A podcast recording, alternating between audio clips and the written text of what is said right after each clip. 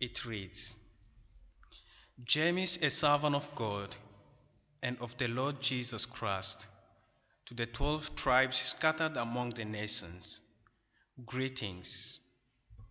Consider it pure joy, my brothers and sisters, whenever you face trials of many kinds, because you know that the testing of your faith produces perseverance.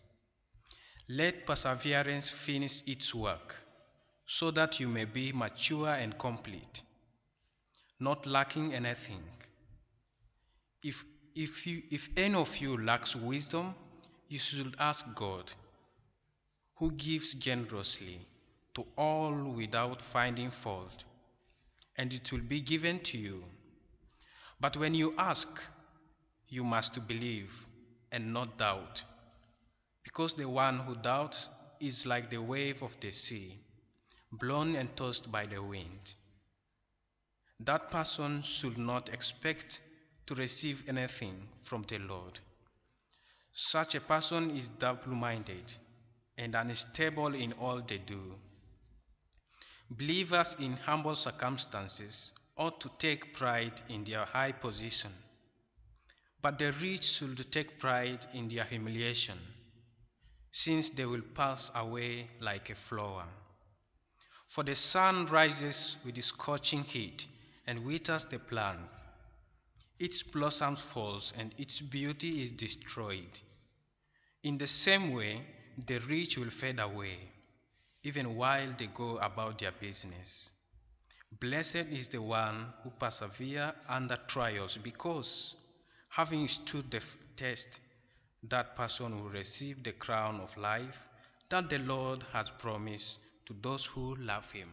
Beloved, this is the word of the Lord.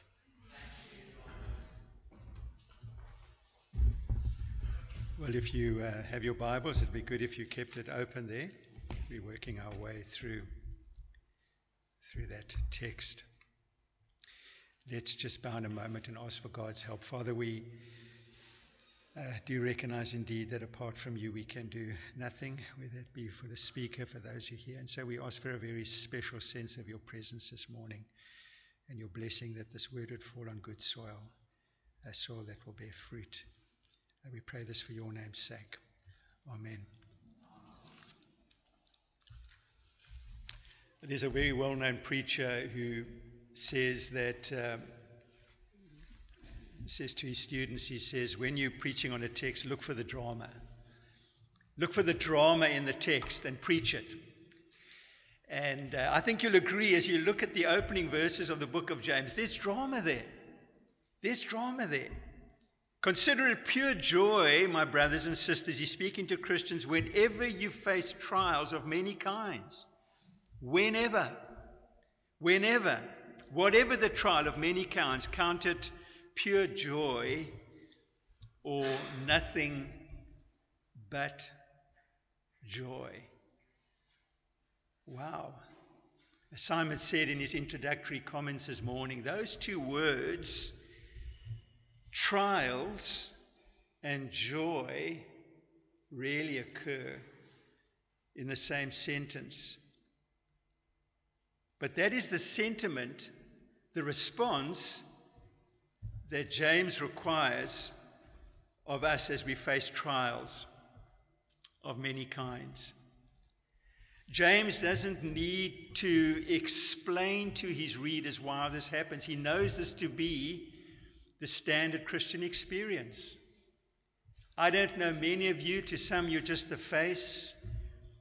But I know that you're a believer. You're not spared trials. And I'm, perhaps this morning I'm speaking to someone that's going through a trial of great difficulty, maybe trials of many kinds. And so this, I pray, will be a word in season. When I speak of joy, when, when James speaks of pure joy, what comes to mind? Perhaps you think of joy and gladness, and there's no doubt that uh, joy has some, some, some affinity with those, with, with, with those kinds of sentiments. But one writer points out that it refers more to a positive state of being than to an emotion, a positive state of mind. James points out that it's a result of a choice. Consider it, he said. Consider it pure joy. Make a deliberate and conscious choice to find joy in your trials. That's not the natural response. One writer says this it is not intuitive that trials should cause joy. So James asks his readers to make a deliberate effort to set aside their natural inclinations of fear, discouragement, anger, and choose to be joyful in the midst of trials. It's not a natural emotional response. So we need to make a conscious decision. The question, of course, arises then how, how can trials and joy coexist if it's so contrary to human nature? And James points out that it begins by understanding that God has a glorious purpose in your trials. You see, my friends, it's not the trials themselves, but knowing God's purpose in trials that generates joy. Look with me at chapter 1, verses 3 and 4 of our text. James says this He says, Consider it pure joy because you know, you see, it's dependent on knowing this. You know, one of the, one of the, the um, jobs of a preacher is to remind God's people of certain things that they know. I'm not going to say anything new to you today. Something that I haven't said before, Simon hasn't preached. But what I'm going to do, perhaps if you're going through trials and hardships, is to remind you of these things. Remember this, don't forget this, because, my friends, that's what trials tend to do. So it's knowing, it's knowing that God has a purpose, knowing that the testing of your faith produces perseverance. Let perseverance finish its work so that you may be mature and complete, not lacking anything. God uses trials to test your faith. If you know anything about the book of James, you know that there's such a thing as living, saving faith and dead faith that's useless. Not everyone that professes to be a Christian possesses true spiritual life.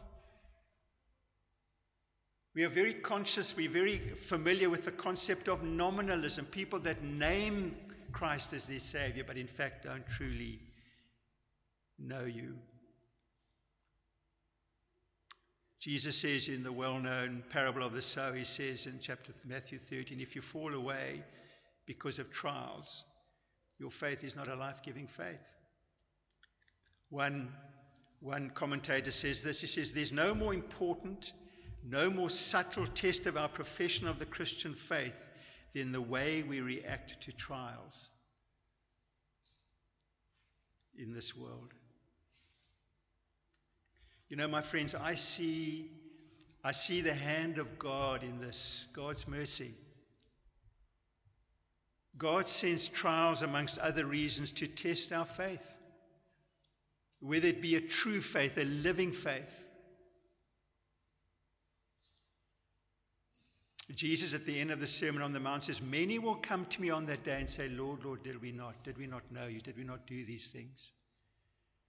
And you'll say, Depart from me, you wicked people. I never knew. But Lord, Lord, Lord, Lord. Oh, my friends, can you imagine how horrific that must be to stand before God on Judgment Day?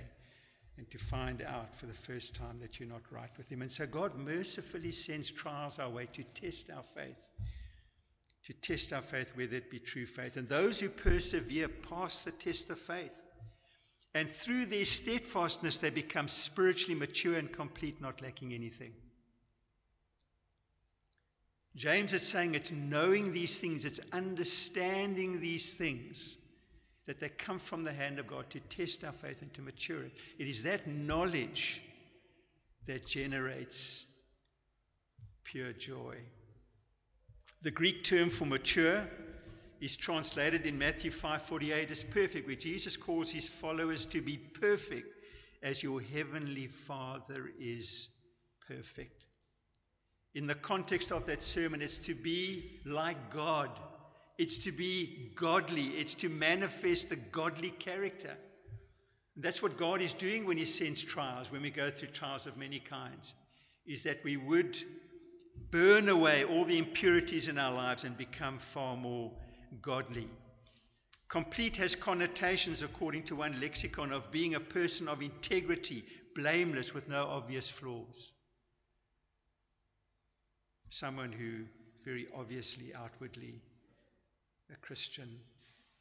These outcomes, I'm quoting from a commentator, or fruits are produced by holding fast to the faith through the trials of life as the impurities in one's character are burned off. If this is the end result of a believer's trials, difficult as they may be, there is indeed something to rejoice about. Do you want to grow as a Christian? Do you want to mature? Do you want to become more Christ like, more godly? Well, says James, it is through trials. One writer says this a trial is not only to approve your faith, but to improve it. Some of you will know the name Charles Haddon Spurgeon, the Prince of Preachers. At one point in one of his messages, he testifies, he says, When I look back on my life and he had many struggles, many hardships, physical and spiritual, he says, When I look back on my life, he says, The number of blessings, good things that have helped me to grow are so few that you can put them on the size of a sixpence. I guess it's like a little 10 cents piece today. So few. But he says, The adversities and the struggles and the trials that have matured me, he said, are far too many to list. My friends, trials of many kinds are the only sure path to Christian growth and maturity. I wish it were not so. Anybody want a trial? Any takers? You know, I always think of the Apostle Paul when he gets converted and, God, and, and Christ says to him, You're going to go through many trials and hardships. You know, we always think of Paul, this great, you know, warrior for the Lord, and he was. But right at the outset, God says you're going to go through many trials and hardships. At that point, I would say, Well, no, thank you, Lord. Send Simon. but here's the point you see, surely the intense desire of every believer is to grow as a Christian and mature. Therefore, a response of pure joy is entirely appropriate. You see the connection?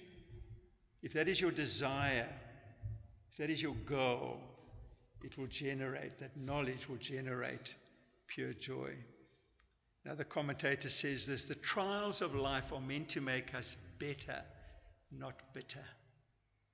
Better, not bitter. The second thing that James tells us here is that in the midst of our trials, we are not alone. God makes provision for us.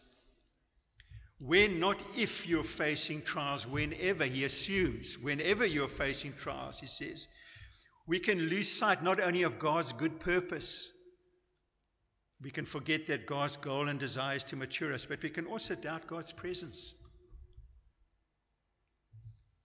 Sometimes, if you read through the Psalms, there's a sense in which the psalmist is lamenting the presence of God. God, where are you? Why is this happening to me? Lord, what's going on? Spurgeon again says this he says, Your God has forsaken you, says tribulation.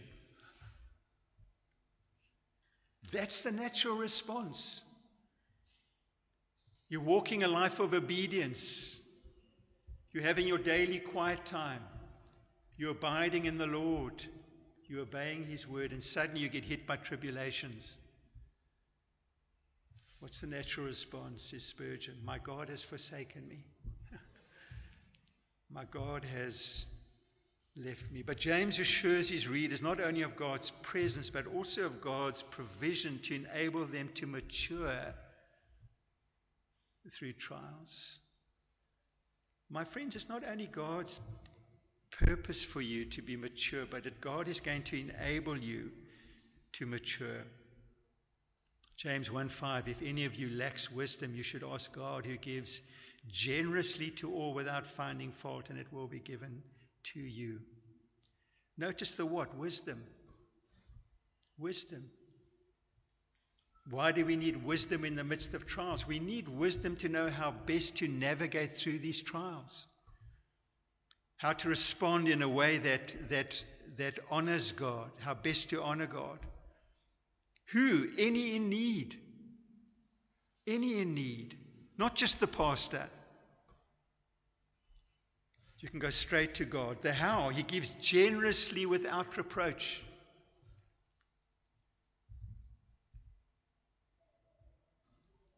You know, if we see the mercy of God, the mercy of God in the testing, I think we see the holiness of God in God maturing us, don't we?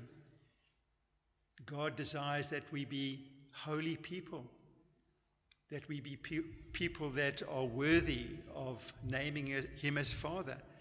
And I think, my friends, here we glimpse God's goodness. Isn't it true that when you go through trials of many t- kinds, especially when they're kind of extended trials and there's no end in sight, you begin to doubt God's goodness? But notice what he says. He, he says, He gives generously to all without finding fault, and it will be given to you. Generously to all without fault. But we must ask, Oh Lord, give me wisdom, give me understanding. My desire is to grow, my, my desire is to mature. Lord, please show me how to respond to these circumstances. If God's purpose is to grow and mature you as a believer, God's wisdom will show you how to do so in the circumstances. My friends, God has ne- never intended you to handle your trials on your own. One writer says, Let trials drive you to God, not away from Him. If trials drive you away from God, my friends, it's not a good sign. You failed the test of faith. It's interesting, I think, important that in this particular context, James warns his readers against what he calls double mindedness. Double mindedness. He's speaking to people in the church, and he recognizes that even within the church, there are people who are double minded. People who value the things of this world as much as the things of the next. People who value material things as much as spiritual things. People with one foot in the world and one foot in the kingdom. And so he says this, James chapter 1, 6 to 8. But when you ask for wisdom, you must believe and not doubt, because the one who doubts is like a wave of the sea, blown and tossed by the wind. That person should not expect to receive anything from the Lord. Such a person is double minded and unstable in all they do. We live overlooking the ocean. I live on the college campus in Kalk Bay. And uh, I can understand this, this imagery that he used waves of the sea blown and tossed by the wind unstable.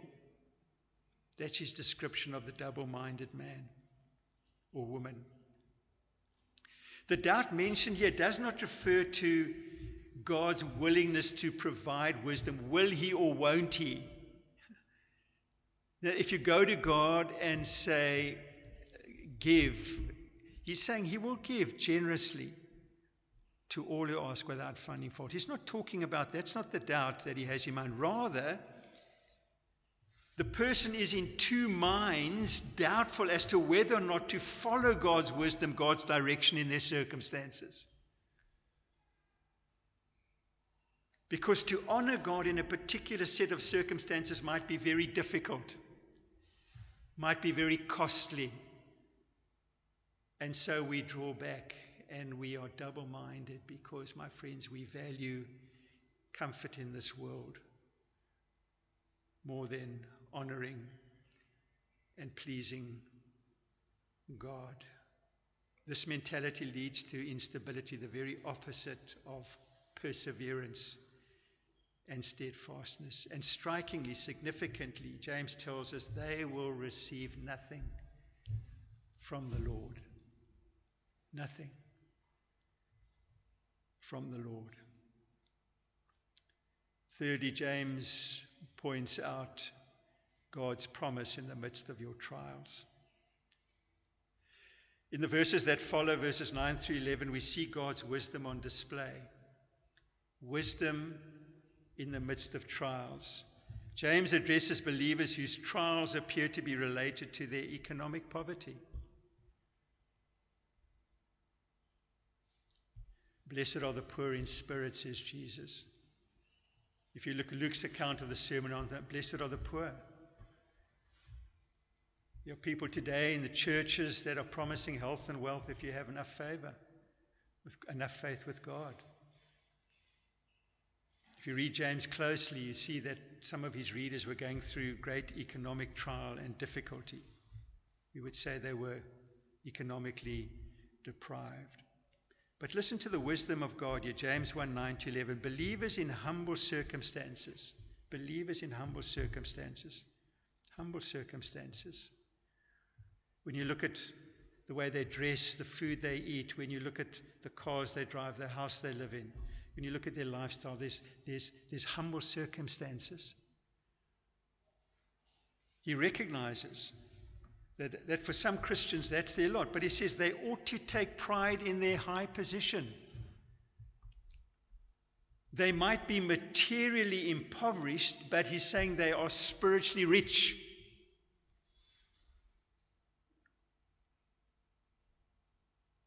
Riches that are so great that they overshadow any kind of earthly wealth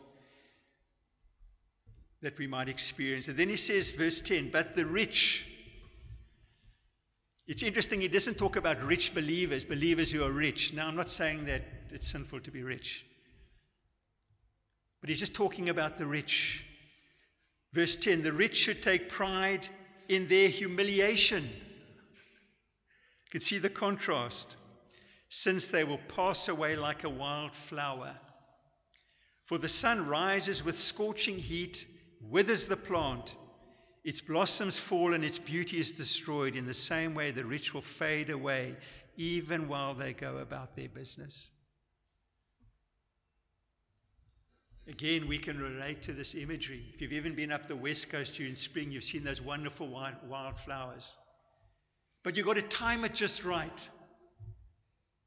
Two weeks too late, what happens? They're gone. What a vivid, striking picture. And James says that's what the rich are like. Here today, gone tomorrow.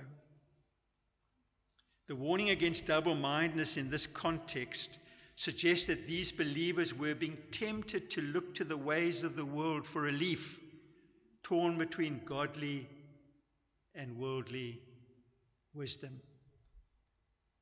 God, where are you? God, why aren't you answering my prayers? And so then to look to the ways of the world, to material things, to money, to mammon, to solve our problems. But James, by way of encouragement, reminds the materially poor that they're spiritually rich, that they have a high position before God. What a wonderful picture. A high position before God. Moreover, earthly riches provide no guarantees.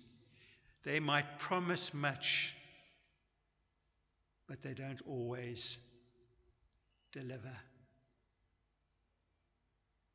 Here today, gone tomorrow, fading away even while they go about their business. They may promise much, but not deliver. Not so with God.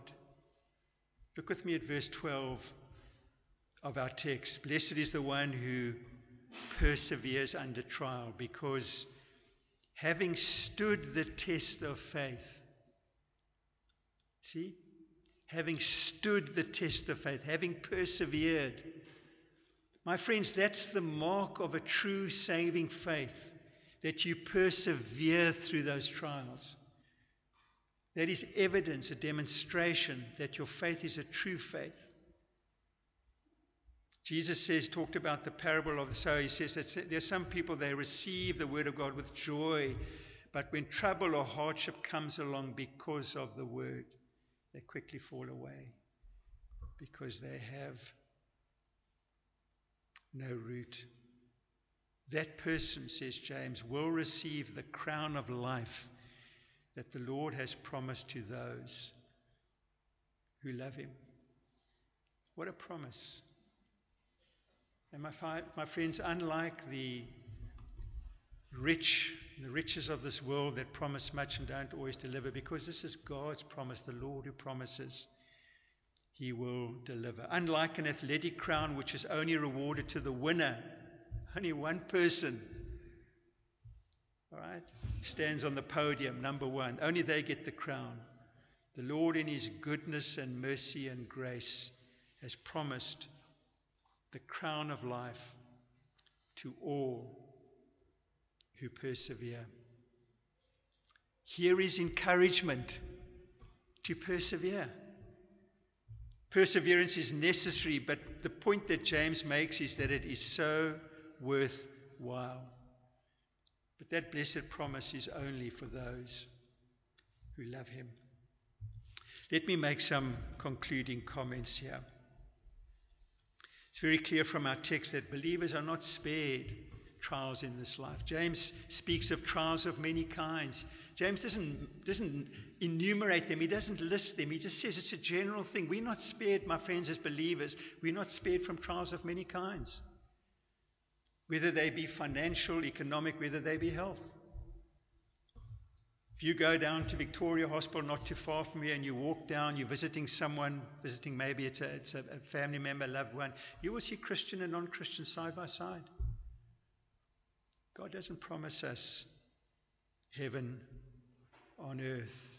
But what He does do, what He reminds us of, is that trials under the hand of God promise both present and future blessings of such a magnitude, of such a nature, of so significance and importance that they should generate genuine joy.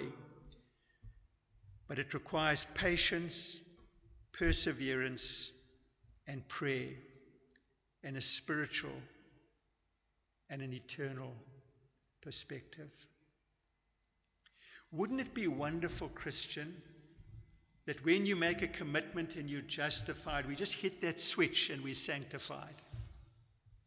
Wouldn't it be lovely? Hey, Simon?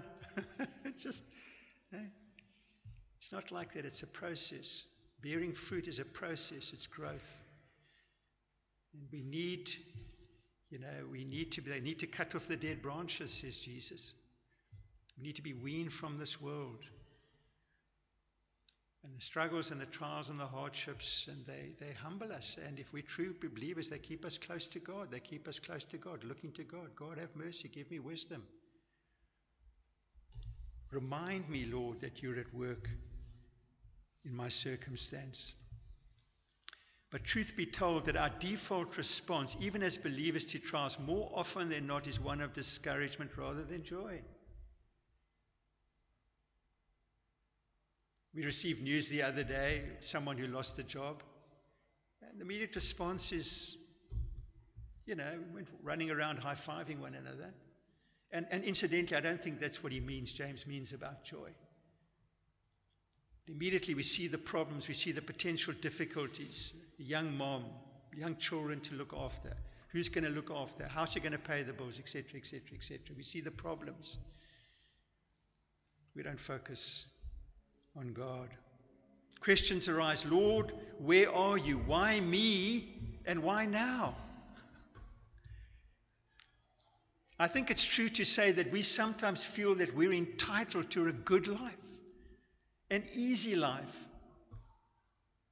Oh, my friends, you cannot read the New Testament and come away with that picture. Paul says in another case, it is through many hardships that we must enter the kingdom of God. And Paul, in that particular context, had been stoned and left for dead. He knew what he was talking about. He understood not just him who had a unique calling, but all of us as believers. James addresses these kinds of questions when trials around uh, come. God has a purpose. One writer says this trials are not threats to God's purposes, but a faithful means to achieve that purpose, a godly character. We tend to think the, the exact reverse. That somehow this is going to threaten our walk with God, this is going to threaten our eternal destiny. God is present and provides, says James. He gives wisdom generously, generously so to all who ask. And then the blessing, the promise of a blessing of a crown of life to all, all who persevere in the faith. Blessing upon blessing. And my friends, that crown of life is a gift that will keep on giving. Amen for all eternity. Why then do we respond often with a sentiment of discouragement and despair? I think the real enemy of joy, my friends, is double mindedness. Yes, uh, recently I heard from a Christian leader who travels very extensively in our country, who travels uh, throughout the continent. And uh, he's a Christian leader, preacher, teacher. And he said, in his opinion, the biggest threat to the church today is worldliness. Isn't that interesting?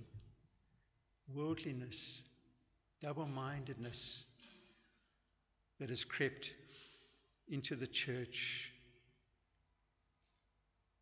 We value creature comforts more than godly growth.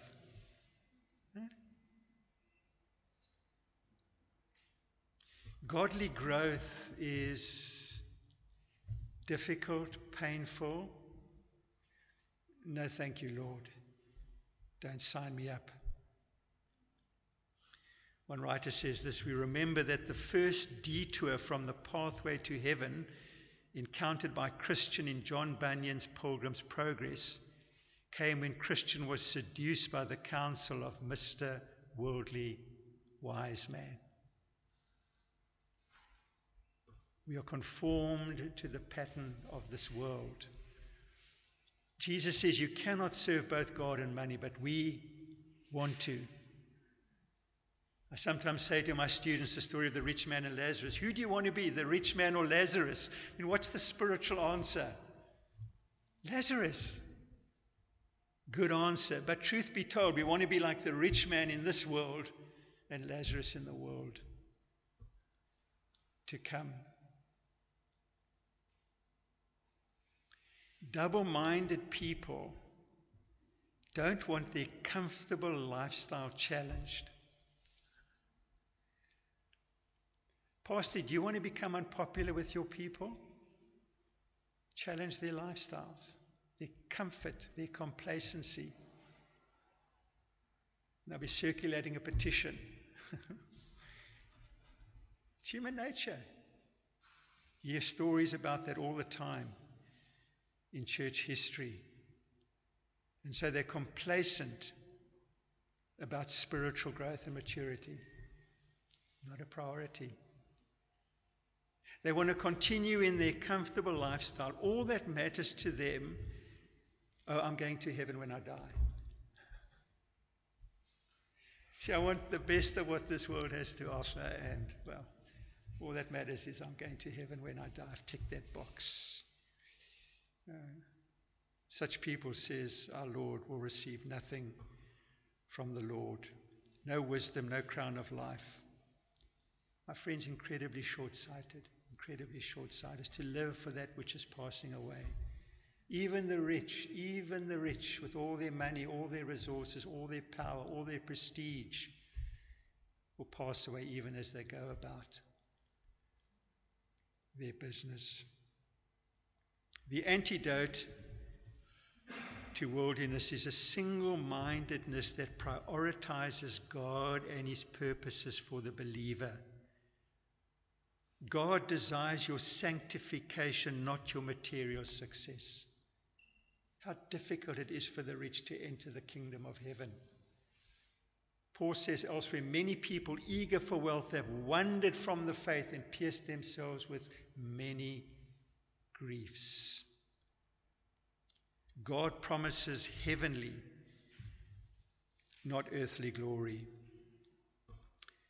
If that single mindedness is your priority and your perspective, trials will become a source of genuine joy because that is your desire, that is your goal to become more Christ like, to honor Him. But, my friends, you can't do this in your own strength. After all, joy is a fruit of the Holy Spirit. Let's pray. Father, thank you for our time in the Word. It's very easy to say these things from the pulpit, quite another thing, Lord, to live it out. But, Lord, this is your Word.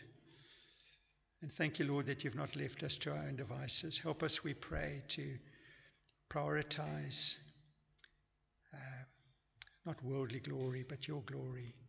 Help us to desire above all else, Lord, to become Christ like, uh, to bear the fruit of the Spirit, no matter how difficult. We pray. Um, do this work in us, we pray, for your name's sake. Amen.